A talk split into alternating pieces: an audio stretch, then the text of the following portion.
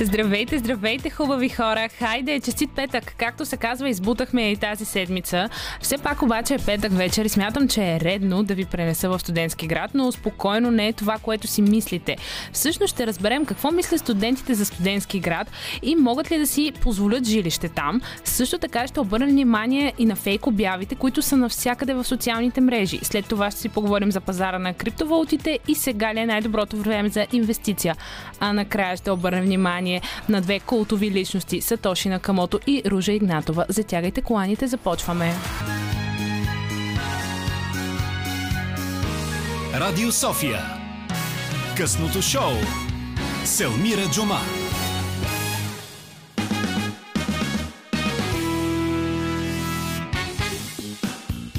Здравейте, здравейте, хубави хора! Хайде, честит петък! Много се радвам отново да бъдем заедно тук в ефира на Радио София. Dream Team сме заедно с Любен Ковачев, който е нашият звукорежисьор тази вечер. Разбира се, музиката, която някакси толкова романтично започна тази вечер, я избира Роман Михайлов, който някакси винаги глези мен и вас, разбира се. А, Ани Грозева е вече тук при нас, но няма да говорим с нея за култура. Здравей, Ани! Здравей, Ами, да. няма да... Всъщност не се знае. Може и да стигнем. Разбира се. Може... Знаеш, че всички пъти ще водят до културата при мен, така че...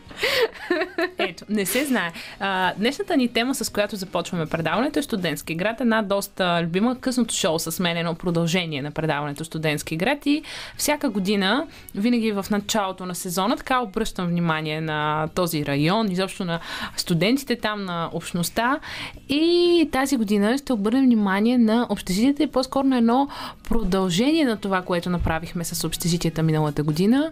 Един слушател се беше включил в нашия ефир и сподели точно това. Ами в крайна сметка на тези студенти, ако не им харесва на общежитие, нека отидат на квартира. Да, де, обаче тук идва въпроса дали е толкова лесно човек да излезе на квартира и дали на студентите им е възможно, но за това ще поговорим малко по-късно с а, брокерата Нас Хамид. Но сега, Ани, с теб ще поговорим за това какво мислят студентите. Нашата стъжант-репортерка Йоана Георгиева е направила един така доста цветущ репортаж, мога да кажа оттам. Нека да го чуем и след това с теб да го коментираме. Каква асоциация правите, когато чуете студентски град? Заведения. Аз съм била студентка и дори и тогава си го свързах с, с купони, заведения, кафета, не толкова с университета. Изключително мръсно. Повечето студенти не изхвърлят на позначените места битовия си отпадък. Какво остава за рециклиране? Повечето блокове не се поддържат от съответните институции. Това, което ми прави впечатление е, че липсва предназначените места, където трябва да се развива културата. Наблегнато е на заведенията, на баровете и на, нощни, на нощния живот. Искам да ви кажа, че за мен студентски град е доста спокоен квартал, понеже лично за мен вече едно време на център е много по-небезопасно, отколкото в студентски град. Гъч в градския транспорт, никакво място. Представях си го преди, че има уж много купони и така нататък, ама може би, защото учим в надфис, никакво време няма, така че почти, освен да ям, нищо друго не правя в студентски град. Клубове, дискотеки, нощен живот, социалност интересен. Пълно с много млади хора, много интересни, много различни. Претъпкано гадно място, което не е направено за толкова много хора и няма нищо хубаво в него. Освен, че има млади хора, но до тук. Място за учене. Смятам, че е доста претъпкано от хора и от коли и от всичко. Купон, по-скоро. Възможност за младите хора да се развиват. Място, на което можеш да се познаеш с много хора, които са от цялата държава и да си развиваш контактите по някакъв начин. Мисля, че е голяма лудница. Е, много е хубаво. Е, ми харесва ми. Аз съм тук от един месец. Тук е живота. Студентски град. Селения. Доста е различно от малкия град, където всички сме дошли, нали? Има много млади хора и като тя е много свежо, много хубаво, стига да искаш да излизаш навън. Студентски град е много хубав за хората, които искат да купонясват. За по-тихите хора е пълна скука и простотия. Място пълно с много преживявания, много емоции, много възможности за излизане, за пълноценна комуникация. От друга страна, като ставим забавлението и купона, това е един нов етап от нашия живот, където може да се научим да бъдем по-самостоятелни, да си изградим характера, както може да се излезем по пижамата, да се разходим или в най-скъпия си туалет. Никой няма да ни обърне особено внимание, тъй като тук е пълно с всякакви странни хора, готови за нови преживявания, за смях и за купони. Студентски град за мен не е правилното место за много хора. Тук има само деградация. Това буквално е слънчев брек, само че се учи тук. Най-ме е яд за бабите и децата, младите семейства, в дето живеят в студентски град. На каква мизерия и на какви модели за подражание едва ли не си поставят децата да, да гледат. Студентски град е пълна дупка. Как си представяте един студентски кампус? Как трябва да изглежда студентски град? Трябва да е по-насочен към ученето, да има повече библиотеки, повече културни мероприятия, но се чуда дали ако стане така, ще са толкова посещаеми, колкото заведения. Чист и да има повече студенти, отколкото възрастни хора. Ами студентски град по принцип трябва да е място, където живеят учащи хора, а всъщност е място, където хора ходят по дискотеки. Атмосферата е такава, че сякаш нощният живот е приоритет за мястото, а не учащите хора. Няма изобщо среда за учене, особено в общежитията, особено вечер, когато реално си се върнал след, от университет, нали? И е времето, когато трябва да се научиш нещата, точно тогава няма как да учиш, защото шумът е... Няма, няма как да учиш в такава среда. Трябва да има повече книжарници, повече такива среди, на които учащи хора с цели да се срещат, да обсъждат различни неща. Да е спокойно, защото моят приятелка беше тръсната от някакъв мъж и така нататък. Смисъл, такива неща. Според мен трябва да е една идея по-спокойно. Да е блоковете да са реновирани повечето. Да, и също така в долната част на студентски град съм забелязал, че доста често се шегуваме с приятели. Точно малко по-надолу технически е като припят. Мога така да. едни дървета изоставено. Има прекалено много барчета, трябва да има повече а, библиотеки, книжарници и а, стрипс клубове. Така или иначе е деградация, поне това да има. Съжалявам. Направо се избухнах. Не знаех, че това е края на анкетата, но да, интересно. Ани, Ани доста, доста бурно и доста шумно влезе така в а, ефир. Това ли е коментарът ти като а, чу много, много интересна на... комбинация беше библиотеки, книжарници и стриптиз клубове. Наистина Йоана е събрала доста цветове, да кажем, от тези мнения. Доста цветен репортаж, мога да кажа наистина, но факт е, че на хората, които са отишли да учат там, им липсват библиотеки и места за учене.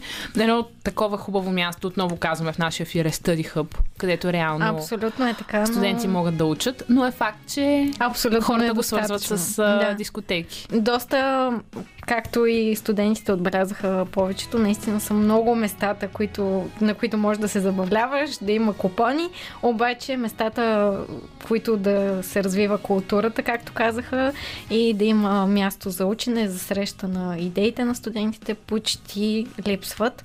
А трябва да има някакъв баланс, със сигурност. Аз казах ли ти, че пак ще стигнем до културата? Не, няма как да не стигнем до културата. а, ти като студент учила ли си там, в студентски град? Подготвила ли си проект? Ами, честно казано, не никога. Събирали сме се с колеги, но сме се събирали в други пространства. В Study Hub не сме ходили, защото те доста Още май го нямаше, да, да. Когато ние учихме нашия бакалавър. А, но да, по-скоро там не съм а, се събирала за да уча. Имали сме някакви проекти, нали, посещавала съм някакви общежития на колеги, за да развиваме различни проекти но наистина няма много места, където можеш наистина да събереш идеите си и да учиш спокойно, със сигурност, защото то стъдиха, като се напълни какво правим. Трябва да се отвори още едно. А добре, не е ли тъжно а, самия факт, че няма книжарница, няма библиотека, откъдето хората да си купят книга, дори да бъде нещо за душата, както се казва? То със сигурност има, просто не са толкова често срещани. Наистина ти правят впечатление повече заведенията, всички развлечения, но няма наистина такива пространства, в които да се срещнеш, както ти казваш, и с културата, и с книжарница да си купиш книга. Просто наистина липсват тези пространства и според мен трябва да, да има повече такива места. Ти не си от София, обаче не си избрала студентски град като място да учиш. Изобщо об, обмисляше ли го това нещо като ами, вариант? Аз съм си реално, в смисъл от София съм си родом и си имам жилище, така че нямаше как нали, да отида в студентски град, но ако трябваше да избирам, не бих избрала студентски град със сигурност, защото ам, наистина нямаше да, наистина, да имам такава подходяща среда, както казват повечето от а, студентите. И също така, за мен, както отбелязаха и някои от студентите, е странно, че доста семейства с малки деца избират да живеят в студентски град. А, тъй като за мен това е като да отидеш в Слънчев бряг с малкото си дете, нали? Малко е. Малко е. Наистина, доста, доста неподходящо място, наистина. Жалко, че студентски град наистина се превръща като слънчев брак и доста от младите хора го асоциират с това. Но на мен ми се е случвало, аз тогава още не бях студентка, едни мои познати а, държаха ресторант и бяха наели едно момче като сервитьор и то всъщност беше казал точно това. Аз дойдох да уча в София само единствено, защото знаех, че това ми е безплатен пас към а, дискотеките. И той наистина живееше в студентски град и 5 дни от 7 беше на дискотека.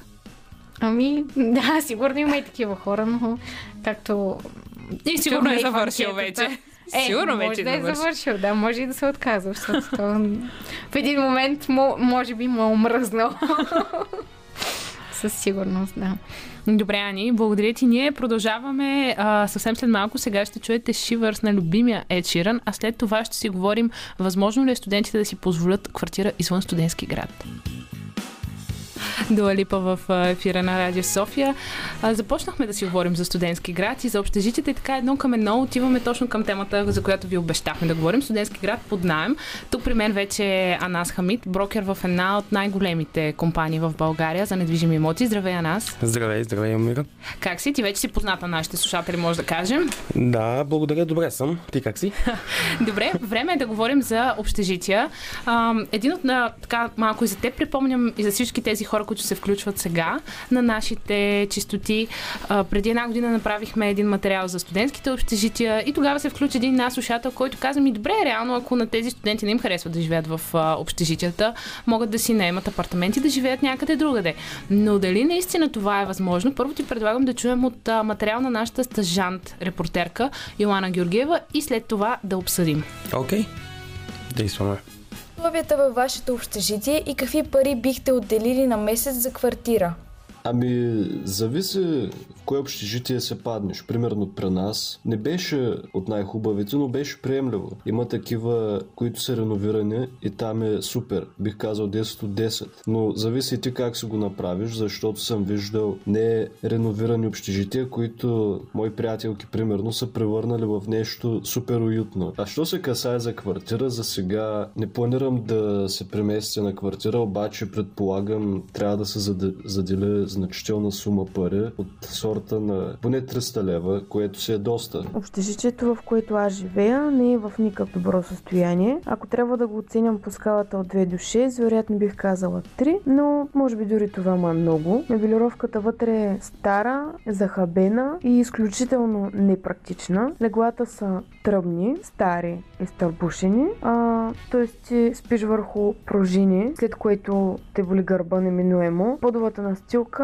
като всичко останало, е в лошо състояние, захабена, на места липсваща. В момента сградата се санира отвън, което определено е плюс, но ремонт вътре не предстои. Не знам изобщо дали някога е правен ремонт вътрешен на сградата след нейното построяване. Моят опит за студентските общежития определено е доста интересен. В първи курс попаднах на една не толкова прекрасна стая с стари мебели и чести неканени гости. Единственият им плюс всъщност беше гледката към планината, но тогава разбрах за възможността да се преместя, възползвах се и от една година живея в напълно ремонтирано общежитие, така че не бих се оплакала от нищо. Относно това дали бих се преместила на квартира, на този етап от живота си бих казала, че не бих се преместила, независимо от сумата. Смешно е да плащаш 120 лева за една стая, къде е половината стена е олюпена мазилката. Банята да ти е пълна с хлебарки, да излизат от канализацията всеки други неща, освен хлебарки. Да имаш мухъл на тавана на банята, да ти мирише нагадно. Не пускат парното на, на студентите. Пуснаха го от тази седмица започнаха да го пускат, което не е нормално. Преди това аз да не мога примерно си вкарам радиатор да мога да се греме. Това не, е, това не е човешко. Те ще ми кажат, че аз не мога да си вкарам радиатор да се греем при положение, че те не, не пускат парното. Аз какво на ли да седим? Пълна подигравка с хората. И пазачи такова, ни, нито пускат, примерно, нито мога да си вкараш някой приятел, нито нищо. Сега разбирам, това има работата, нали, да пазят, обаче на един приятел му гърбиха общежитието миналото. Е, ето колко пазат. Тия пазачи ето колко пазат. Имал съм приятната възможност да бъда, и не чак толкова приятната възможност, да бъда в един от хубавите санирани блокове в студентски град, където в рамките на 5 семестъра нямах парно, а по време на един от семестрите нямах и топла вода. И то говоря за зимен период. Така че за мен да плащаш 50 лева за общежитие, тъй като живеех в ново общежитие, хубаво ремонтирано, и да имаш тези а, терзания, си едно изпитание за духа, което всеки трябва да го премине. И аз а, много съжалявам, че плащах тези 50 лева, защото да, успокоителни са, защото е по-леко на бюджета, но в крайна сметка нито можеш да си водиш приятели, нито можеш да си водиш гадже. В момента живея на квартира от няколко месеца и осъзнавам, че квартирите са един балон. Бих дал до 500 лева с консумативи на местенце, където няма кражби и е по-безопасно, отколкото да давам в крайен квартал минимални пари. А нас с теб няма да обсъждаме състоянието на общежитията, това не е наша работа, но пък ще минем към найемите, всъщност, която е твоята специалност. Започвам с този въпрос, който може би излезе от този репортаж. Може ли да си наемем реално квартира за 300 лева в студентски град? Ами, спрямо това, което излиза в, в реклама, така да кажа, всичките сайтове за имоти и така нататък, дали в социалните мрежи и така нататък, бих казал, че за 300 лева самостоятелен апартамент не може да се, не може да се наеме на този етап. По-скоро, когато говорим за самостоятелен апартамент, едностаен, цените почват от 400-450 лева. За двустайните апартаменти също може да говорим, че по 600 лева трудно може да се намери нещо читаво. 600, 650 до 700. То разбира се, зависи човек какво търси точно. Нали, когато а, дали е нещо по-хубаво, нещо по-обикновено и така нататък. Когато говорим за тристайни апартаменти, вече а, цената става, да кажем, 750, 800, 700 е нещо по-семпъл. А, вече, разбира се, за по-големите 400 апартаменти, те разбира се, такива 300 и 400 ги ползват най-често няколко човека, които се нали, които поделят, си делят, които се делят точно така. А, и за такива по-големи апартаменти вече стигаме до 1000, може малко отгоре или 900, нали, там и така. И общо взето събират се трима човека, да кажем, двама, трима, четирима човека и поделят си найма и така вече излиза около 250-300 лева на човек, обаче живеят в а, нали... Едно хубаво място, така да кажем. Да, така, че да кажа, общежитие пак си живееш с някой друг. Няма как Точно да живееш така, сам. така живеят заедно на квартири по този начин. Добре, можеш ли да ни опишеш така набързо какво представлява пазара на недвижими имоти в студентски град? Повече ще попаднем на ново, на старо строителство. Някои хора коментират, че новото строителство там не е много качествено. Истината е, че студентски град е район, който много бързо се развива последните години. А, разбира се, наблюдаваме основно тухлено строителство, така наречено тухлено строителство, което реално е монолитни, монолитни сгради, стоменобетонни скелети. Разбира се, там е така, че има и много старо строителство, но а, това, което се търси основно от младите хора, студенти, всички искат да живеят в по-нова сграда. По-стари сгради в студентския град по-скоро са общежития, по-малко са старите сгради, които са, а, които са, да кажем, да се отдават под найем, има апартаменти в тях и така нататък. Но основно е нова тухла, така да го наречем. Какви са плюсовете и минусите на този квартал? Какво даваш а, ти като съвет на, да кажем, на твои клиенти? Ами, плюсове. Плюсове може да кажем, че разбира се е много комуникативно място студентски град. Намира се в, един, в юго-источна София. А, като а, също така и се характеризира с много добра инфраструктура. Има всякакви магазини, какво да ти потребва по всяко време, денонощни магазини постоянно, а, а, има и навсякъде и всичко, което ти трябва всъщност го имаш там. А, Разбира се, също така играе роля и студентския парк, който е в близост, който също е плюс за квартала. Бих казал също така нещо, което го търсят младите хора, е, че там реално има бурен живот, социален живот. Там това го търсят хората, младите, особено студентите. А, и а, така, може би това бих казал, че са основните плюсове. А, като минуси бих казал, че все още няма метеостанция там. Очаква се да има в някакво, някакво скоро време. Мисля, чух, видях някъде, че до 2-3 години се планира да се открие нова метеостанция там между Малинова долина и Студентския град. Което със сигурност предполагам ще вдигне и цените. Ами, повече от това не знам дали ще може да се вдигнат, но не се знае. Няма как да го прогнозираме това, разбира се. Но да, това ще улесни много поне а, мели, трафика. трафика. Да, разбира се, защото това е следващият минус, който е просто ужасният а, трафик, който се получава там. Не знам дали, дали си минала там, да кажем, по час пик. по-пиковите часове, да. а, за тези 2 км в самия студентски град сигурно трябва поне 20-25 минути да, да, го- нали, да минеш през там. И разбира се, следващия проблем е с много трудното паркиране, което обаче не е само за студентски град, нали? То То е в цяла мисля София. да, Да, но там се наблюдава наистина просто в, а, в повече, така да кажа. И а, може би това са основните минуси. Разбира се, има всякакви неща, които може да добавим, но не да говорим за основните неща. Добре, искам и се да те попитам, ако аз съм студент и искам да си наема някъде квартира, която да ми е близо, примерно до УНСС или до Софийски, какво, ми, какво би ми предположил ти като място, което е извън а, студентски град. Но първо ти предлагам да чуем Goodbye на LP и след това да продължим нашия разговор. Добре. Тук сме заедно с а, Анас Хамид. Даже леко се заговорихме за търговията, но отново се връщаме към а, студентски град. А, говорим си за наемането на апартаменти и Анас, поставям ти въпрос така. Аз съм студент, идвам за първ път в а, София, идвам при теб, искам да си наема апартамент, който да ми е, да кажем, на някаква сравнително добра локация до УНСС, какво би ми пред, а, предложил? Но да не е точно в центъра на студентски. Ами, а, то по принцип зависи в кой университет учиш. Ти спомена УНСС, затова ще говоря за УНСС и за технически университет, защото са горе-долу в един район. А, бих казал студентски град, разбира се, Малинова долина е един добър район, който в момента се очертава там в близост. И всичките бли, райони, а, всичките квартали, които са наоколо, като Дървеница, като Мусагеница и Дианабад, примерно. Те биха били много подходящи за студент, който учи там. А, когато говорим обаче вече за Софийския университет, а, нали, в центъра малко скъпичко ще излезне и затова по-скоро нещо от сорта на може би младост, дружба, там е много лесен транспорт а, до Софийския университет и всичките квартали, които са всъщност на първия и на третия луч от метро. Втория също, нали, но там вече трябва прекачване, което губи допълнително време и затова Което да не е, да кажем, чак толкова удобно. точно така. Така че първият и третия лъч по-скоро са всичките квартали по цялата линия, също са много подходящи. Като говорим за Нов Български университет, разбира се, в Чекопел, вече и Горна баня в долната част, защото има и метростанция там, както казах, и разбира се отново всичките м, квартали, които са по третия лъч на метро. И въобще при метростанция. Метростанцията в момента много леснява предвиждането в София, много по-бързо от автомобил, много по-бързо от всичко останало.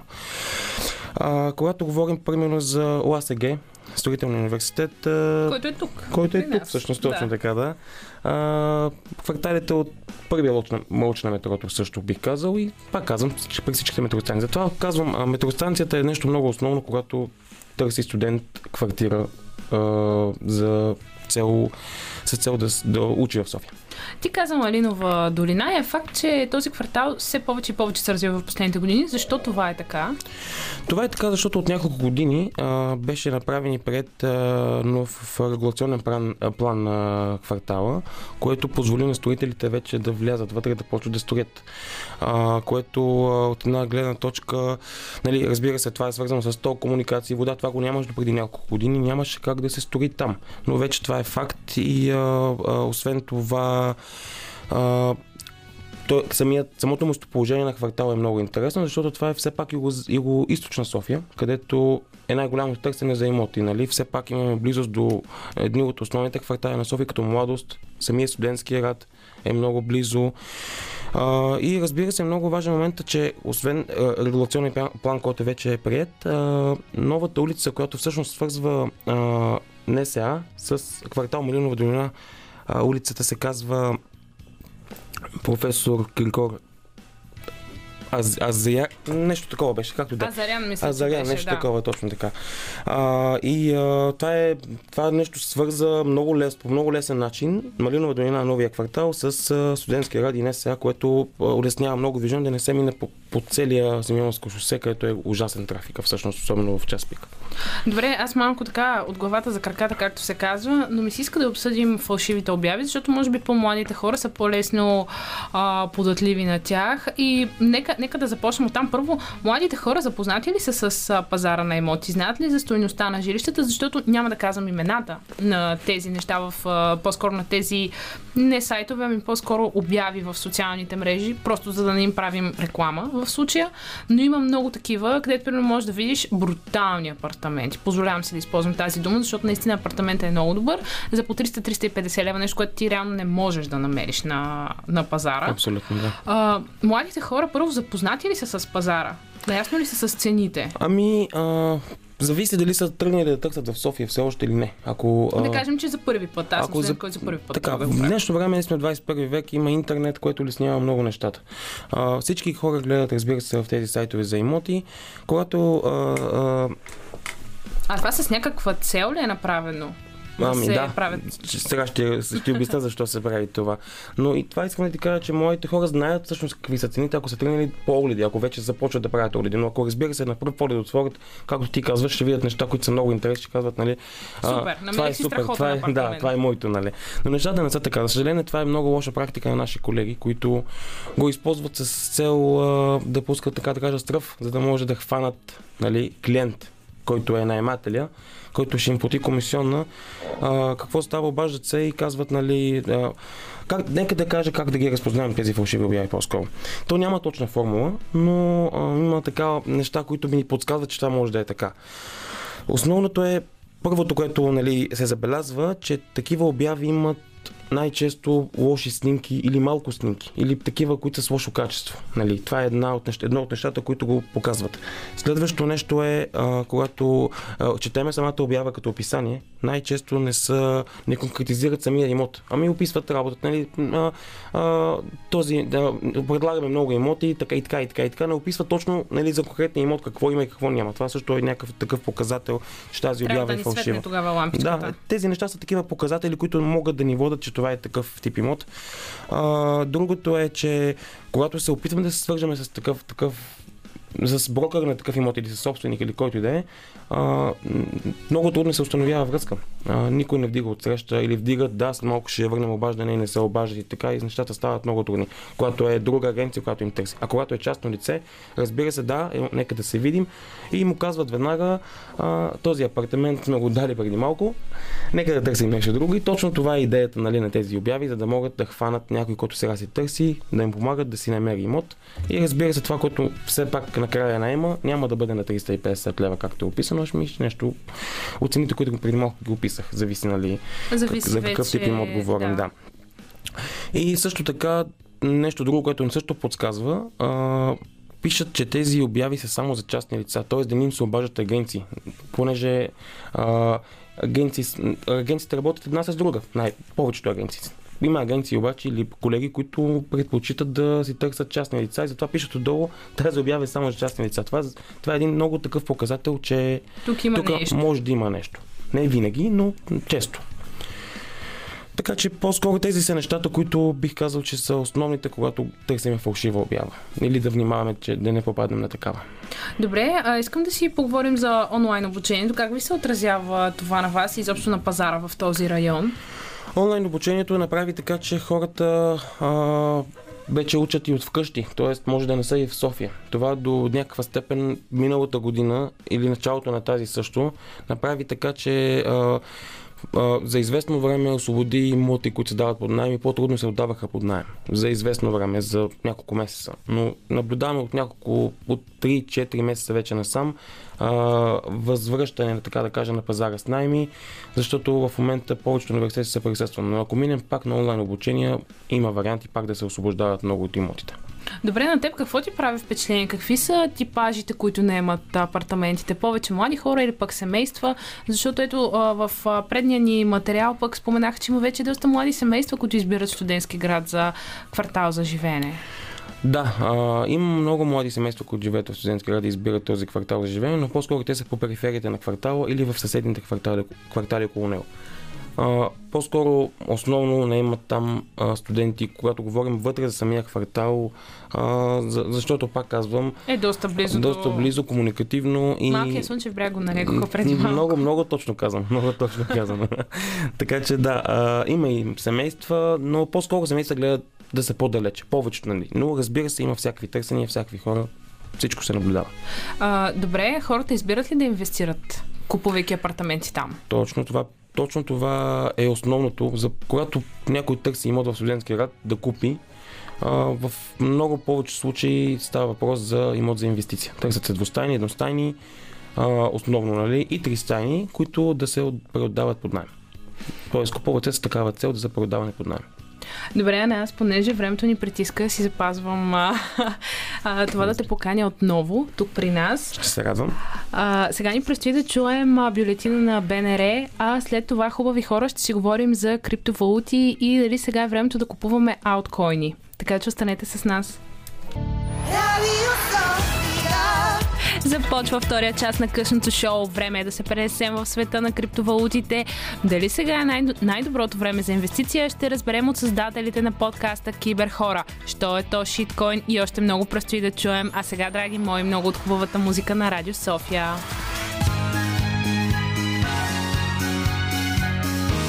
Радио София. Късното шоу. Селмира Джума.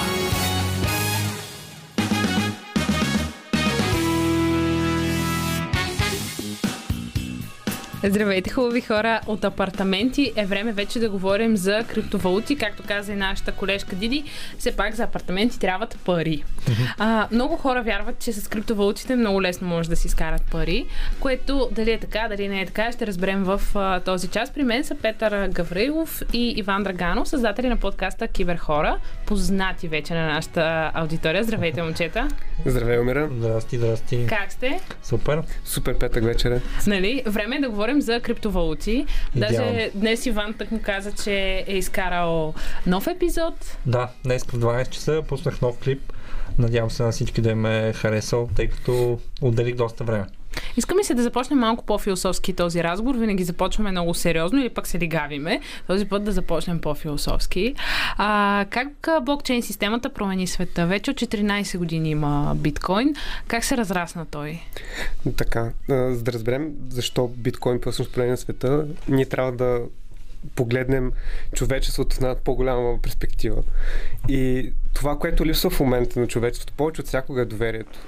А, макар и да сме по-свързани, макар и да имаме а, по-лесен достъп до информация, информацията, която ние получаваме и намираме в интернет, често не може да я се доверим и, или доверието просто, което имаме като хора един с друг, намаля драстично.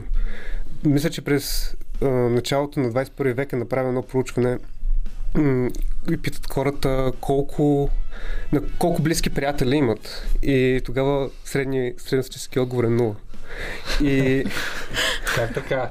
И в, в разрастване на капитализма ам, достъпа до информация става, до реална истинска информация става все по а, труден за навигиране.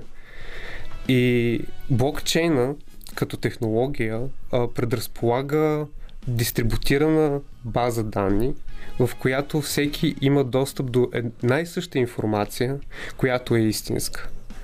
Mm-hmm. Блокчейн, биткоин, като криптовалута, е първата от вида си и това, което тя прави е създава тази технология, която е малко като рецепт, нали? Всичките съставки ги имал преди това, но са точно към моето, точно тогава ги слага в купичката, забърква ги и се получава блокчейн. Mm. В блок... Това беше някакъв уникален код, нещо. Някакъв спагети код. Да, да. И това, което го прави наистина а, интересно е, че цялата информация вътре е енкриптирана. Тя е истинска, но ти не може да не може да злоупотребиш с нея. Mm-hmm. Понеже става дума за финансова информация, става дума за финансови разплащания. И блокчейна като технология позволява проследяването на тази информация. Тоест, то може да бъде използвано в всякакви сектори. Например, в, агри, в агрикултурата има много продукти, които са фалшификат или, с, или а, информацията, която е изписана на етикети, не, не е вярна. И ако това бъде, бъде качено на блокчейн, ти можеш да последиш информацията за, примерно, една боза от а, пора, от, от първото зрънце. То, точно, от първото зрънце до, до магазина. И можеш да разбереш дали някой манипулира тази информация или не. И хубавото е, че тази информация наистина е публично достъпна и няма как да бъде а, манипулирана. Да, аз бих обяснил и криптовалутите по, по друг начин. Първото нещо, което трябва да кажем е какво са парите. Парите имат две основни а, качества. Едното е пазят стойност, второто качество е служат за размяна на стойност. А, пари са били много неща през годините. Били са миди, хората ползвали различни хранителни стоки, после отишли към злато и така нататък. А, докато в един момент обаче започваме да осъзнаваме, че а, парите не е задължително да са това, което което, което са до, до този момент. Тоест, а, основното качество в, а, в 21 век, което се изпусна на парите е сигурността, тъй като а, ние, за да направим някакво разплащане, трябва да се доверим на а, различни институции, които а, трябва да, да вярваме в тях, че те няма да злоупотребят с нашите пари. Примерно, а, една, една банка държи цялата информация за теб. Ако утре банката ти каже, не, ти нямаш 5000 лева в сметката, ти не мога да го докажеш това нещо. И точно това правят криптовалутите на прозрачност, а, което дава доста сигурност на... дава възможност за сигурност от тук нататък какво ще направят хората. Това си зависи от тях. Как се разрасна биткоина от началото до сега? Биткоина се разрасна по много интересен начин, защото в началото, когато беше създаден биткоин, то, той се популяризира от останалостта. А, хора, които се интересуват от економика, хора, които се интересуват от криптография. Значи не е така, както повечето хора си го представят, просто нещо между някакви геймърчета.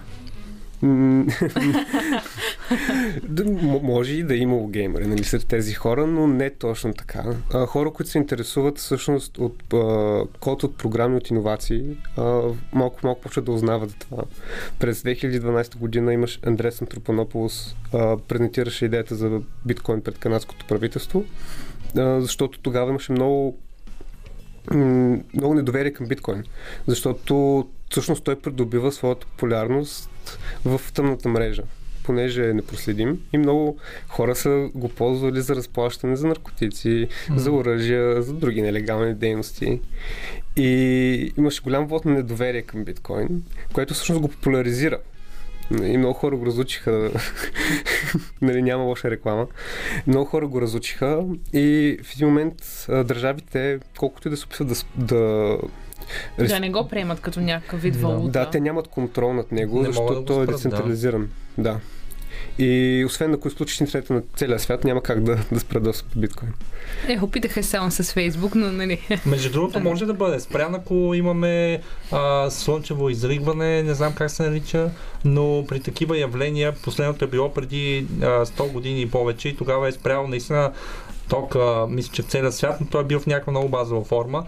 И все още то, това явление се проявява на няколко стоти години. Не знаем кога ще стане и дали нашата система тогава ще се променила, но обикновено такова нещо може да направи такъв катарзис. Сега как ще се отрази, не знаем. А, много, много хора споделят, че биткоин е един балон, който ще се спука и че това е въпрос на време да стане. Докато пък обратно, точно специалистите казват обратното. Въпросът за балон е много метафоричен. Философски тръгнахме, аз ви казах, че... Да, а, много неща са балон. Нали, и преди малко сте говорили за имоти. Също има от няколко години десетки. Се твърди, че пазара на имотите е голям балон. Но с тази инфлация, която в момента ние виждаме в световен мащаб, балона е едно много абстрактно понятие, което да, има някои неща, които със сигурност цената и може би е по-скъп, отколкото би трябвало да бъде, но това не е никакъв гарант, че ще тръгне надолу. Тя може да се да скача астрономически. Да, това е технология, между другото, която все още се а, те първа се адаптира в света и тя а, не знаем колко е ценна. И затова а, цената е толкова волатилна, защото ние все още не знаем каква е истинската стоеност на тази технология. Mm-hmm. Мога ти дам пример пак с имот, понеже е най-близко до, до, реал, до реалния свят. А, в момента един имот в България, в София да си го купиш, хубав апартамент, тристаен, струва към 100 нещо хиляди евра. Това в Лондон, е, в центъра на Лондон някъде, струва милиони и половина паунда. Нали? И това е нещо, което, ако го, като го сравниш, просто няма как да имаш реална представа доколко може да се разраства, защото никой няма кристална топка в бъдещето. М. А, аз тук имам един въпрос, може би повече към а, Иван. Нещо, което така много ме изненада. Мгм. Има ли по-скъпи криптовалути от биткоин? Може би биткоин е така основната, нали, върха на айсберга, който ние познаваме. Това за нас е възможно най-скъпата криптовалута, но има ли други, които са над нея? И има ли хора, които да ги купуват? Така, значи да започнем от там първо, че има над 13 000 криптовалути. А цената не се определя, цената не е фактор, дали да купиш или не, дали е скъпа или не. Това, което определя е колко е максималният брой, колко е капитала на самия проект. Ако, ако капиталът е много малък, но те са много на брой, са ефтини. Ако капиталът е малък и са малко на брой, може да е висока цената, обаче да е в, в най-голямото си дъно. Има много такива криптовалути. Пример, за пример за това единия е, има Earn Finance, казва. 30 000 бройки са. Цената му беше до преди известно време повече от тази на биткоина, даже няколко пъти. Има доста други криптовалути, които са по-скъпи от биткоин. В момента не се сещам за много от тях, само за един, който, в който говорих в един от последните клипове в канала. Се казва Only One Token, сега този проект не знам въобще дали е добър или не. Факта обаче на, на това е, че има само една а, бройка от криптовалутите и капитала, колкото расте, в общи колкото е капитала, толкова струва самата криптовалута, беше стигнал 6 а, милиона. А това всъщност някой купува ли го? Как имаш печалба от него, като е само едно? Еми, разделя се на, на фракции в общи линии, както биткоин Както може да се разделя. да, всъщност, да. да. И така, дали има стойност или не, зависи от много неща, от проекта, от маркетинга, от услугата, която прави, от проекта дали е издържано с времето или не. А защо хората като че ли масово избират биткоин? Защото е най-разпознаваемата ли? Ами първото нещо е да, второто нещо алгоритъма му сякаш е доказан с времето, че е най-сигурен. А, на този етап капитал му е най-голям и е най-труден за манипулиране. И в общи линии, ако влизаш в криптопазара, е най-сигурният ти шанс да не се провалиш. Тъй като има толкова много криптовалути, че може да се подлъжиш да купиш някои, които могат да ти вземат парите просто. Има всякакви схеми в криптопазара, както във всеки един пазар и както във всеки един маркет. А можем ли да спечелим от шиткоиновете? Може да спечелиш от всичко, Елмира. По принцип, въпрос е чисто да имаш първо стратегия, да имаш а, силата да седнеш и да, да поручиш нещата. А, има доста шиткоини, които се превърнаха в а, легит проекти и стигнаха огромни стойности. Един от а, шиткоините на, на годината, нали, говорихме преди за него е Shiba Inu, който на този етап вече не е шиткоин. В смисъл, това е проект, който по всяка вероятност ще остане следващите години за следващия пазар. Дали колко успешен ще бъде, не знам, но проекта няма да умре. Както по принцип 90% от криптовалутите, които са примерно били в миналия пазар в пика, сега като гледаме пазара ги няма. Т.е. те са изчезнали проекти. Само да поясня какво е шиткоин за тези, които слушат не разбират. Това, това е криптопроект, който е по принцип с ниско пазарна капитализация и който няма реално иновативна технология за него, просто е направен с цел търгуване. Mm-hmm. Това е шиткоин. И обикновено да, се спекулира на някаква много интересна новина, някакво събитие, което би накарало цената му да скочи. Или някоя известна личност. Да, да, да, да. Знаеме кои са. Наскоро имаше Squid Game токен и бяха пуснали някаква реклама и след... Съм. Да, го маркетираха много, но то, беше такъв измамен. И А? като го купиш, не можеш да го продаваш. Еми да, като, да. като във филмчето. Но хубавото е, че понеже е на блокчейна ти можеш да му видиш договор какъв е. И да го разбереш това предварително. Но, но предполагам тук вече, ако си с тези агенциите, нали, които са по-големите, това нещо не стига до теб. Те те А, защитават. Точно, да. Значи големите ексченджи, което, това, което правят е а, одобряват проекти доста след като са излезли, доста след като са брали хора, проектът им се е развил, което по принцип е хубаво за новите хора и хубаво като цяло. Това, което е лошото в случай, е, че по принцип, а, ако пазара е в стагнация и нищо не прави, е много трудно да спечелиш такъв проект. Затова а, хората, които са обсебени с криптовалутите, отиват на децентрализирани ексченджи, където проекти излизат на същия ден там, в който си е на твой риск. Ти си Риска преценяваш, е че твой, те парите са в тебе, могат да те обърнат по всяко време, ако сгрешиш, но пък и печалбите оттам са най- най-сладки. Добре, предлагам ви да чуем Хари Стайлс и след това да продължим да си говорим. Айде. Тук сме с а, момчетата от а, Киберхора, създателите на подкаста Петър Иван. Говорим си за а, криптовалута, така даже в, по време на песента доста се разговорихме за нещо, което предстои да ви кажем. А, но първо има, има едно твърдение, което така много върви в а, групите и то е, че ако искаш да реално, ако искаш да следиш а, криптовалутите, трябва да го правиш през нощта, защото те тогава растат. Един вид, ако си нали, човек, който работи през деня, а, през нощта също трябва да следиш криптовалутите, иначе ще изпуснеш всичко. Вярно ли е това?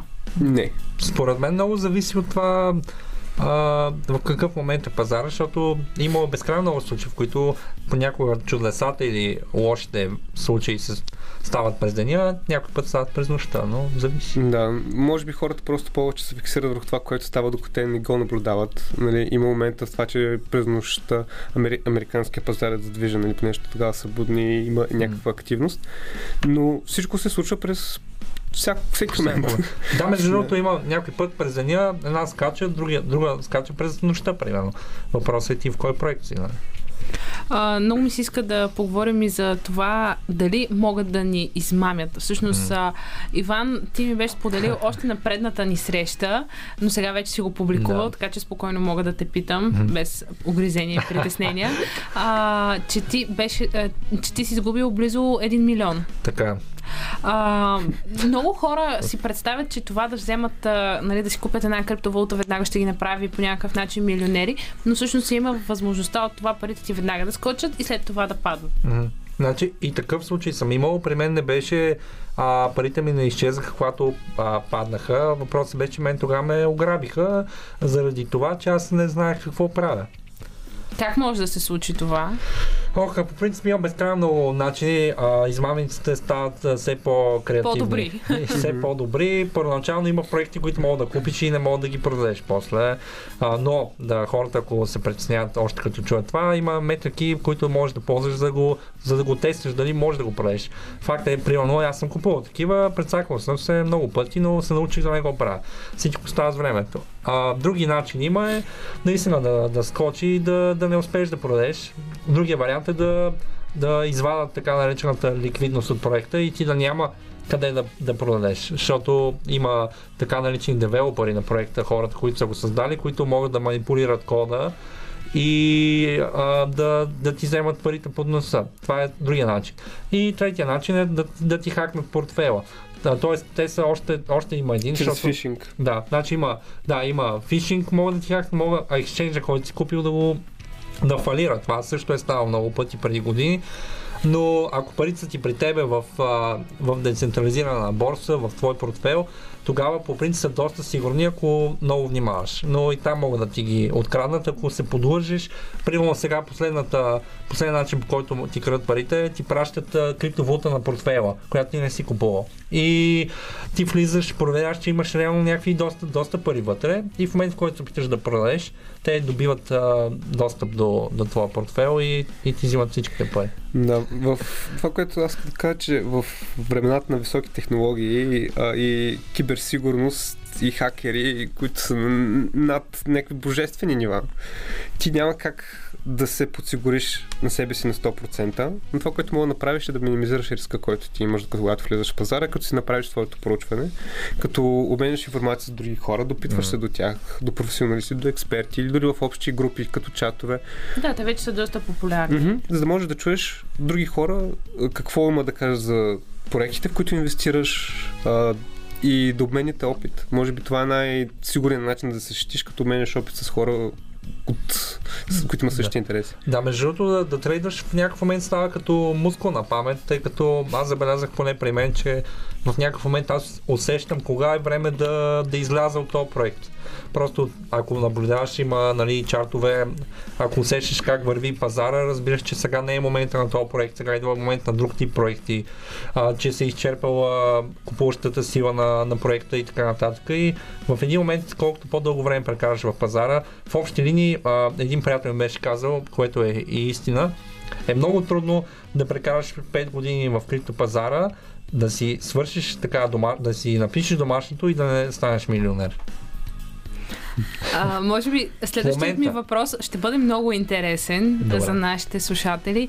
Коя е следващата криптовалута Inu? Има ли човек, О. който да знае? Тоест, коя е следващата от тези ауткоини, които се водят по-малки криптовалути, в Да. която ще избухне? Така, значи първо ще започна там, че последно време Нищо не значи, се знае. как- какво, какво направи Shiba Inu известна беше, тя се а, яхна на вълната на, на Dogecoin, кой, която пък беше много добре промотирана от Елон Мъск. Сега появи се друга криптовалута, наречена Floki, а, която грабна тази вълна, тъй като Елон Мъск си купи Shiba Inu куче, което кръсти в Floki, каза го в интернет и Floki проекта стигна 8-900 Винаги ме милиона очудват тези американци. така, милиона капитал. А, от към мим коин, защото ти ме пита коя е следващата. Shiba Inu беше мим, който се превърна в истински проект. Аз лично а, харесвам един друг проект, който ще кажа публично и това е, е Saitama, който според мен е следващия голям проект, а, който аз лично мисля, че би могъл да стигне в топ 10. При криптовалутите е много важно да хванеш вълната, защото те, те са на приливи и на отливи. В момента вълната е поведена на аниме криптовалути. Да. А, Валути, които са наименувани на криптогерои. Нали? Сайтама е главният герой от One Punch. Да. Има Гоку излезна, Наруто, Хокаге, не знам си какво. О, и това са, това са от моето детство. Тези ги знам. Да, да, да. И сега в момента първия коин, който направи големия ръст в тази екосистема на аниме герой беше Сайтама. Което пък е много готино има, защото в анимационната филмче на Сайтама той е герой, който може да убие всеки враг с един удар, дори да не се опитва. И самата идея за това, че той е най-силното а, същество на Вселената, доказано там в сериала, нали, а, дава една така някаква бекграунд самочувствие за това, който го държи, нали. И то поведе вълна след себе си. В момента е най-високо капитализиран от всички. Мисля, че е милиард и половина капитал, а тръгна от, а, от нищото. И даже в момента като екип са над 40 човека екип, които се Да. занимават с това, нали, то, то тръгва като някаква шега, но в момента нещата стават сериозни и е много важно дали екипа се застава зад а, дейността. Те Да, буквално утре, между другото, а, UFC, много хора си му гледат марчовете, на техния октагон ще има реклама на, на Сейтама. А, почнаха да, да рапъри да говорят за Сейтама, а, ще пускат проект на 13 ноември, до тогава цената му сигурно ще скача, защото има много голямо очакване на това, че това ще бъде революционен портфел, който не могат да те хакнат, който може да правиш много повече неща, отколкото на досегашните портфели в крипто. И стават все повече процентите хора, които го държат, нарастват всеки ден. И е много интересен проект според мен. Е, значи пазара става все по-динамичен. Да. Значи е вярно, че сега е правилното време да купуваме криптовалута. Да. Нали, то не говорим за биткоин, тук вече говорим за тези ауткоини. Да, точно предвид факта, че доскоро имаше големи съмнения, че биткоин е в така наречения Dead Cat Bounce, а, тъй като какво означава това е, стига един връх, пада, опитва се да стигне, не стига отново, а, бива реджекнат така, така казано терминологично на английски и оттам нататък идва вече а, мечия пазар и играта приключва за няколко години нататък, но а, биткоин проби и разби тези съмнения, тъй като в момента цената му отива към 61 000 долара, вече това са над 100 000 лева, което а, от технически анализ погледнато разбива съмненията за това, че сме били в този период и дава едно самочувствие, че бумарката продължава. Един така бърз въпрос. Има ли български криптовалути? Да има. Има, да. Вие Не- вярвате ли в тях? ли беше? Коя? Аз не, много не ги знам. Аз, Добре, аз нека, имам- нека да не ги казвам, защото все пак са български, да не излезе, Да. че им правим реклама. Вярвате ли Да. в тях? В смисъл, ние българите как се представяме след ружа на този пазар? Между другото, българите като девелопери са страшно добри. Има българи, които са в проекти на световно ниво, които са в топ 100 капитализация.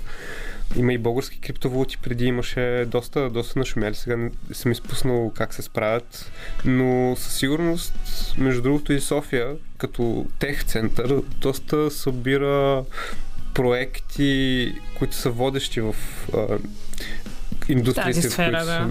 Да. И много хора се, се занимават с това и българското общество, аз го следя от 4-5 години, все повече повече нараства Да. и става доста силно. Да, аз искам да използвам този момент да, да кажа, че има много български криптоентусиасти, напоследък все повече, нали, това е идеята на, на канала, който правя. а, и така наречените кибер хора в момента Телеграм групата доста избухна, има много голям интерес. Това, което ми прави впечатление, това ако го бях направил преди няколко години, сигурно нямаше да има същия ефект, така че със сигурност в момента българите се буждат за идеята за финансова свобода и за идеята за альтернативна финансова система, тъй като всички виждаме инфлацията, какво прави на световен мащаб. И едно от основните неща е, че реално нещата не, в света не стават по-скъпи, а просто а, долара се обесценява и се получава обратния ефект. Заплатата ти остава една и съща, но нещата стават по-скъпи, защото има повече пари в света и това ограбва хората и това е време, време е това да спре в някакъв момент. Имаш все, по, все по-малко покупателна мощ. Да. Добре, а доколко самите, нали, защото ето тук вече говорим нали, за пари, за, изобщо за продукти, доколко те са навлезли в нашето ежедневие? Реално вече биткоин използва ли се като разпра, разплащателна единица? Да, да, между другото, не само биткоин, биткоин кеш, етериум се използва като разпощателна единица. Също като цяло криптовалутите, да, да, не само да, биткоин. Да, да. да. Използват. използват се, те са в много, а, не, не навсякъде разбира се. Но... Тук при нас? Тук при нас, в България? В България, да, има. Има, има а, мърченти, които приемат а, криптовалути и за много често системата не, не е директна, не е примерно плаш биткоин, те получават биткоин портфел, защото има проблеми с ощетоводяването. Има а, трети, лица, трети лица, които помагат с това. Идеята да се разпространи, идеята да ползваш криптовалути. Има... Ам... Аз даже знам за карти, с които нали, там си ги пълниш с криптовалути и реално като плащаш, да. те ти връщат процент да. от а, покупката. Но аз знам за фризорски салони, които приемат криптовалути, Тук? ресторанти, да. А, тук ме изненада за ресторанти, Ресторан... да, но за фризерски салони и, и, има и механици. Да.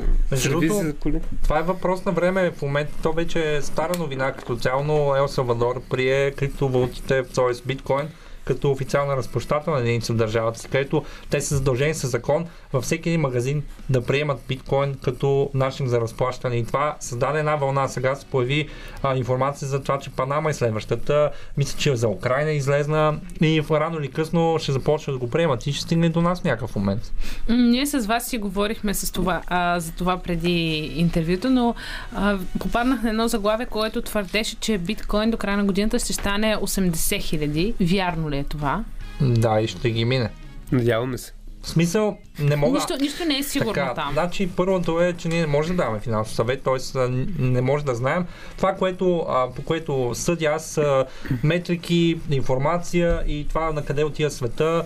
И според мен а, няма значение колко ще стигне сега, въпросът е на къде отива света и цената му ще бъде много в десетки, навярвам стотици пъти повече от сегашната следващите 10-15 години. Има предвид, че последните 10 дена само биткоин е нараснал с над 10 000 долара а, като, като себестойност. Той mm. пак не е до най-високия си връх, но той постоянно нараства и да нараства с 5-6% на ден, понякога и 10% на ден не е нещо, което не чувам, но нещо, което доста често срещам всъщност. И и прави, че не само биткоина нараства като само защото е по-популярен, но и той нараства от към доларово стойност, защото долара просто пада. Да. Така че това, това са ефекти, които се акумулират и, и се комплементират. Да, и а, със сигурност биткоин няма да спре да придобива популярност. А ако стане по-масов, така няма ли да му падне цената? Не. Не. То, това, в момента в а, биткоин инвестират страшно много фондове Black, BlackRock е фонд, който притежава над 600 милиона, над 600 хиляди биткоини. Mm-hmm. Всъщност, това е най-големият фонд в света, който почти притежава. Иван света. май ти беше казал коя да. година ще се изчерпа биткоина в едно от твоите, да, от твоите подкасти. Да, да. Ще, ще спре да се купае 2140 година. Сега това е и спекулация, защото по принцип, ако в някакъв момент хората, които купаят биткоин, спрат да получават достатъчно награди за това и съответно се откажат от това, системата може да а, падне така наречения hash rate, т.е. трудността, като падне трудността, ще може да, бъдат, да бъде гласувано от а, нови влезнали хора за това дали може да се промени алгоритъма и може по принцип алгоритмически да се промени максималния брой на биткоините на по-голямо число, но това трябва да се гласува от, на този етап милиони хора и по принцип на практика невъзможно. Но последния биткоин, а, ако нищо не се промени, ще бъде изкопан 2140 година. Момчета, много ви благодаря наистина за този разговор. Този наш час мина, както винаги, а, много, много бързо. Но нищо следващия месец ще си продължим на тази криптотема и ще си говорим за новите неща, които вече ще са се появили. А пък ние следващия час продължаваме на тази тема. Ще кажа само две имена. Ружа Игнатова и Сатоши Накамото. така че оставям ви сега в новините на новинаря на БНР с а, бюлетина. Чао! Чао, лека вечер! Смело навлизаме в третия част на предаването. Време е да обърнем внимание на култовите личности в света на криптовалутите.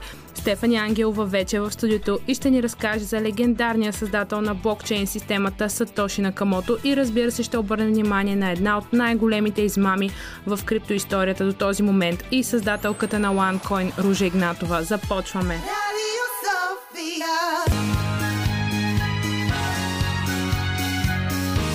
Радио София Късното шоу Селмира Джума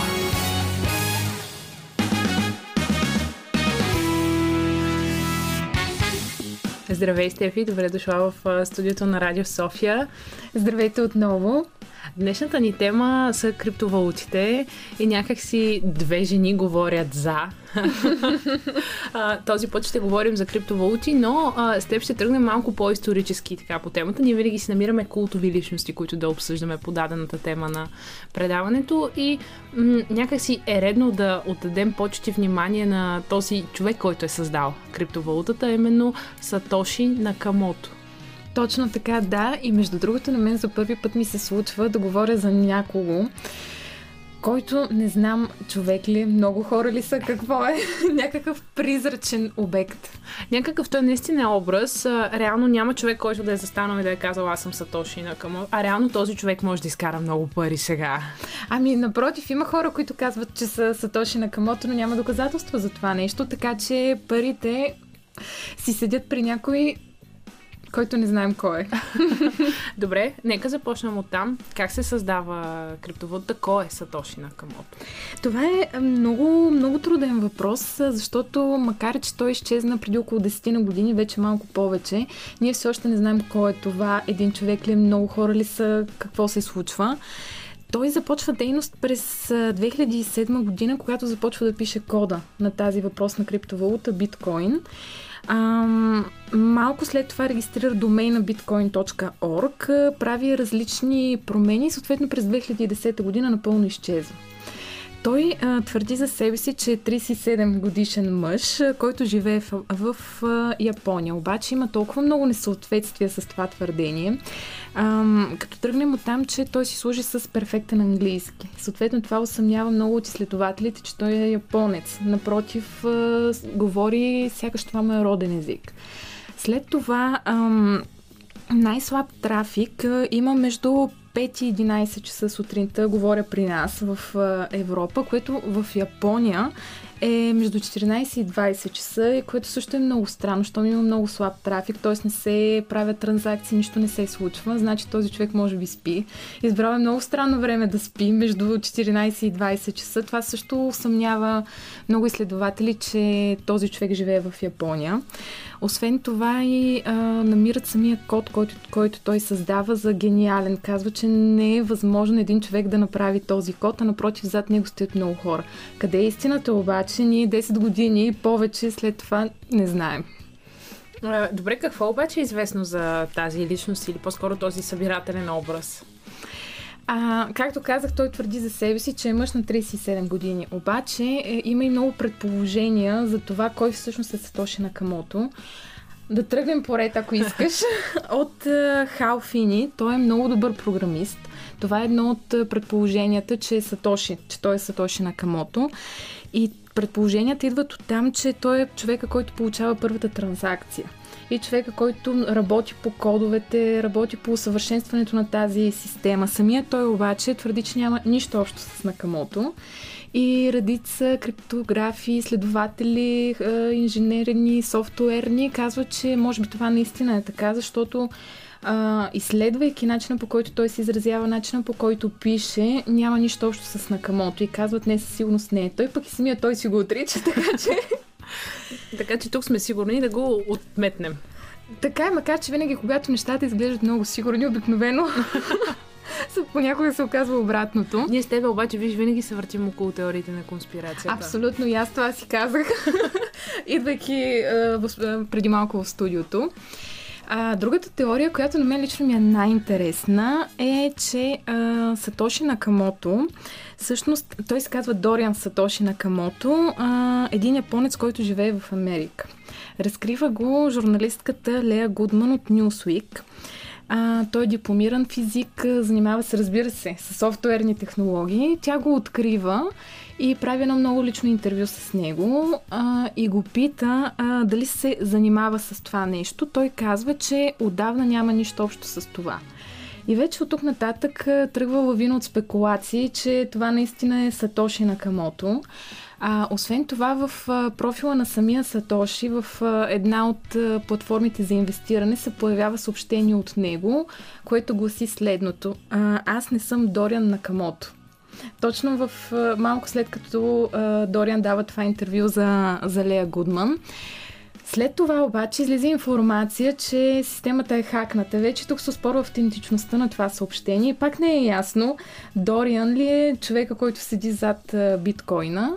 В последствие самия той пък казва, че не е, не е разбрал добре въпроса на журналистката, нямал нищо общо с биткоина, никога не го е създавал и напълно отрича той да е този Сатоши Накамото, който всички искат да познават. А, много теория още. Следващия е ник Сабо или Сабо, честно казано, не знам къде се поставя ударението. Отново учен в областта на информационните технологии. А, това, което води хората към него е, че преди да бъде създаден биткоина, той говори за така нареченото бит злато. Тоест, почти същото нещо основава се на, на същата система, само че тук не говорим за криптовалута, за криптозлато, ако мога така да си изразя. Да, да, някакъв вид злато, което нали, те вече казват, че реално криптовалутата си става дигитално злато. Именно, да. И тъй като той а, говори за това нещо много преди да бъде създаден биткоина, интересува се от такива неща, интересува се много как се прави, създават а, псевдоними в интернет и това отвежда изследователите към него. Самият той обаче отново отрича и казва, не, не, не съм аз Сатоши. Защо всички бягат това да бъдат Сатоши? Нямам идея, обаче сега стигаме до един, който пък твърди, че е Сатоши. А, това е един много интересен и скандален човек, според мен. А, Крейг Стивън Райт, австралийски IT специалист, разбира се. Той твърди, че е създал биткоина заедно с неговия приятел и експерт по компютърна сигурност Дейв Клейман. Редица учени обаче пък тук не вярват, усъмняват се, че някак си човек, който се е крил толкова дълго време, в един момент излиза и казва аз съм Сатоши. Много странно им се вижда. Ам, освен това, а, се усъмняват а, и в неговите знания, в способността му да направи това нещо. Нещо толкова гениално. Ти каза, че кода е Абсолютно да. Самият Крейг пък подава иск в САЩ за правата над биткоина, бялата книга, в която знаем, че е описана цялата система на тази криптовалута, включително предявява права върху технологията блокчейн, т.е. транзакциите, които се осъществяват. Съдът обаче отхвърля това искане. Доста смел тип, да. Абсолютно да, абсолютно да, но съдът отхвърля това искане и хората все още не вярват, че той е Сатоши, въпреки че той упорито го твърди. И между другото, а, има защо, защото а, в крайна сметка ние може, не знаем кой е той, обаче знаем, че притежава първите 1 милион биткоина. Сами може да си представите за колко пари става въпрос. Нали, цената се мени постоянно, но става въпрос за милиарди долари. Тоест този човек притежава огромно състояние, така че разбирам Крейг, че твърди, че е Сатоши, но пък ето тук съдът казва, че не е. Така че все още е загадка кой е Сатоши.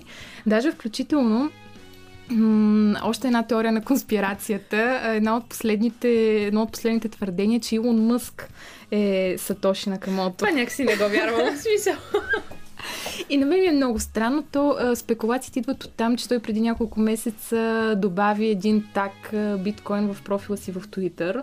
След това обяви, че Тесла е инвестирала, т.е. купила е милиард и половина а, биткоина и възнамерява изобщо това да се превърне в а, начин валута, на разплащане. да, Да, начин на разплащане. Е, избрал го е. Той нали си имаше някаква негова там криптовалута и беше отхвърлил Абсолютно. биткоина, но сега пак се Ето, върна. върна се към биткоина. И това също породи спекулации, че той е Сатоши, защото Илон Мъск също е доста гениален според мен, колкото и скандален на моменти да е. А, но пак, Аз- нищо няма сигурно. Както ти казваш, нали, теориите на конспирациите, някак сега си представям се точно на Камото, точно може би защото си го представям като японец, той може изобщо да не е японец, а, но си го представям по един доста по-романтичен и извисен начин, като личност, отколкото можем да кажем, че е Илон Мъск. Който така си обича право, малко да. нали, прожекторите на светлината, да се бие в гърдите какво е. Нали. Със сигурност той е направил доста неща, но м- Сатоши ми се вижда като човек, който иска да остане в сянка точно за да се запази, а, да не бъде толкова популярен. мистерията, таинствеността да се запази. И аз съм на твоето мнение също си го представям като някакъв човек, който иска да остане в сянката и, И даже да живее спокоен и нормален живот. Абсолютно, даже бих казала, че не се взима много на сериозно. Аз някак си така си го представям, че е над нещата. А, има си състоянието, не му показва нищо останало и иска да си остане в тайна, да си живее спокойно. Абсолютно и се наслаждава на живота съвсем, по съвсем обикновен начин. То какво повече да иска човек с толкова много милиарди? А, добре, предлагам ти а, след а, песен време обаче да се върнем и към българската следа в а, криптовалутата. Тук сме заедно с Стефани Ангелова и си говорим за криптовалути. Преди малко си говорихме за Сатоши на, хамо, а, на Камото, но сега е време да, се, да погледнем и към българската следа в криптовалутата и така наречената OneCoin, която всъщност стана доста скандална преди няколко години и се оказа, че си е съвсем нормална пирамидална схема. Естествено зад нея кой стои? Българи. Разбира се. Начало с а, една така доста интересна личност, Ружа Игнатова. За нея сега ще говорим. А, точно така. Ето и в а, нещо толкова голямо има българска следа, макар че не е много хубава. Е, но... Ние да, с хубаво обикновено. Трудно се слави. Има, но не и в този случай. Кой знае, може след време. А, ти като прочете всички тези неща за Ружа и така, защото ти търсиш доста повече информация от това, което, е, което намираме отгоре, най-най-отгоре в а, интернет, какво впечатление ти остави Ружа в теб? Като каква жена си я представяш? Много странно. Аз разгледах нейни снимки, разбира се, и в момента, в който я видях, си казах, да, да точно такава е, каквато си я представям. Тя е пишна а, дама, облича се много хубаво, а, има много дълги коси, винаги, поне на снимки я виждам с червено червило, много предизвикателна. Изобщо жена, която като че ли знае какво иска и как да го постигне. Аз точно по този начин си я представих. Между другото, като една бизнес, строга бизнес дама. А, тя наистина умее да кара хората да вярват в нея, умее да Абсолютно. привлича нови хора, знае как да прави бизнес и как да печели пари. А, има много спекулации и за нейния финал, но преди да стигнем за финал, нека започнем от началото. Коя е Ружа Игнатова? Между другото, аз се опитах да намеря малко по-подробна информация, но няма чак толкова много за нейното детство. Знам, че е родена в България, в последствие семейството заминава в Германия, където тя завършва економика в Констанц. Включително има и твърдение, че има докторска степен по право от университета в Оксфорд. Това обаче много хора поставят под съмнение, защото Ох, няма... вече от Харвард а, си изкарват дипломи, не знам как ги правят тия неща, но... Нямам идея, много хора го поставят под съмнение този факт. Няма реален документ, така че пак сме в сферата на спекулациите. А, Тя започва кариерата си като консултант в а, една международна компания за консултиране McKinsey Company. Много бързо обаче след това, някак много странно, се оказва с над 30, управител на над 30 а, дружества и едноличен собственик на над 5 фирми. Ей така от нищото. Не знам как се случват тези неща. А, Впоследствие, заедно с а, баща й купуват а, металургичен завод в Бавария, който обаче по-късно фалира и вече започват а, странностите около Ружа Игнатова. А, тя тогава получава основна присъда и е обвинена от служителите в кражба на 1 милион лева. А, така. Но това обаче ни пречи. А делото къде? В а, Германия ли се води? А, мисля, че там се води делото, да, но в крайна сметка на нея това ни пречи. Това, че има условна присъда, някой об- обвинява в нещо, ни пречи да продължава да развива своя бизнес. Ам, през 2013 година тя започва да разработва биткоин, който обаче претърпява неуспех и малко след това се появява OneCoin. а, тази фирма, която става изключително известна. Дори знам, че и в София е имала офис. Офис, точно така, да. Тя основава тази фирма с, заедно с брата си Константин и с Себастиан Гринвуд. Още тогава обаче има съмнение, че нещо не е наред. Тя обявява нейната криптовалута като убиец на биткоин. Включително а, партито, ти си писала статия за това нещо в бинар. А, партито, партито е много пишно, много готино такова и тя някак си успява да убеди хората с заявката си, че тази криптовалута ще убие биткоина и съответно хората инвестират, въпреки че много ам, специалисти предупреждават, че тук нещо не е съвсем наред. Факт е, че наистина много хора са го виждали това нещо. Точно така. Но никой не е могъл да я спре. Абсолютно да, защото тя притежава някакво обаяние, някакъв чар, който просто кара хората да инвестират, въпреки всички тези предупреждения. Тя им обещавала е хубав живот по много Абсолютно. лесен начин. Показва им едни цифри на едни растящи пари. Реално тези пари са били прибирани и хората повече не са ги видяли. Абсолютно, да. Мисля, че тя много умело умее да се възползва от това, от наивността на хората. Тоест, примерно, а, на мен ще ми е странно някой да дойде и да ми каже, вложи тук 100 лева, ще видиш след една седмица ще станат 1000 или 100 хиляди или нещо такова. Аз ще се усъмня, че тук нещо не е наред. Обаче пък има много хора, на които това им се вижда примамливо, казват се, ей сега Може би ние българите винаги си имаме едно ново за хората отстрани и си казваме, абе, тук нещо не е както трябва. Може би да, защото сме свикнали. Но има много хора, които се прилъгват и в крайна сметка инвестират, защото всеки иска по-добър иска живот. По-добър живот и по-лесен начин да изкара повече пари. Да. Както казва мама, будни пръчка, пи вино. Абсолютно да. Тя пожива, между другото, много голям успех с тези нейни събития. Какво обаче става, което така хората започват да я хващат? в един период. Да, тя, както каза, ти поженва огромен успех, обявявате и за бизнес дама на годината включително. Обаче, а, все повече започва да се появяват гласове, които казват, че тази криптовалута е финансирана чрез а, финансови пирамиди. Започват много разследвания и тя е забранена първоначално в Китай, Австрия и Латвия. Там най-бързо се усеща, че нещо не е наред.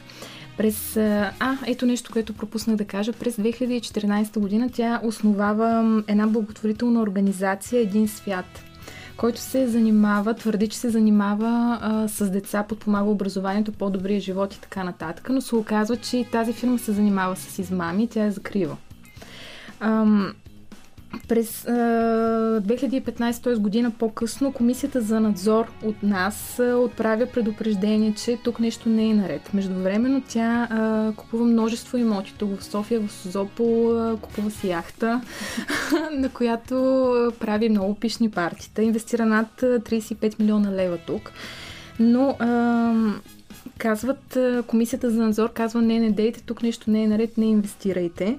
А, през 2016 година Великобритания започва много мащабно разследване срещу нея, срещу фирмите и а, тогава тя започва да се оттегля от българския пазар. А, през 2017 година пък вече валутата е забранена в Германия, OneCoin, а през 2018 година вече българската и германската прокуратура нахуват, да, съвместно с Европол, нахуват в офисите на OneCoin тук в София, разпитват служителите и в крайна сметка на 8 март 2019 година окружната прокуратура в Нью Йорк обаче повдига обвинение срещу нейни брати за организиране на финансови пирамиди и кражби. А, успява да арестуват брати Константин, а, докато нея не. Тя за последно е видяна през октомври 2017 година. Къде е обаче? Никой не знае. Има множество спекулации за това къде се намира. А, понеже сега пак с теб ще се завъртим в теориите на конспирациите, в тези групи, нали, които са за биткоини, а, изобщо за криптовалути, доста често попадаме на, на едно твърдение, че всъщност тя е убита. Да, също попаднах на такова твърдение. Има най-различни от това, че живее в Обединените арабски емирства, през Русия, през Гърция и къде ли не. Най-убедително, като че ли изглежда твърдението, че е в Дубай, тъй като там тя няма как да бъде екстрадирана от там.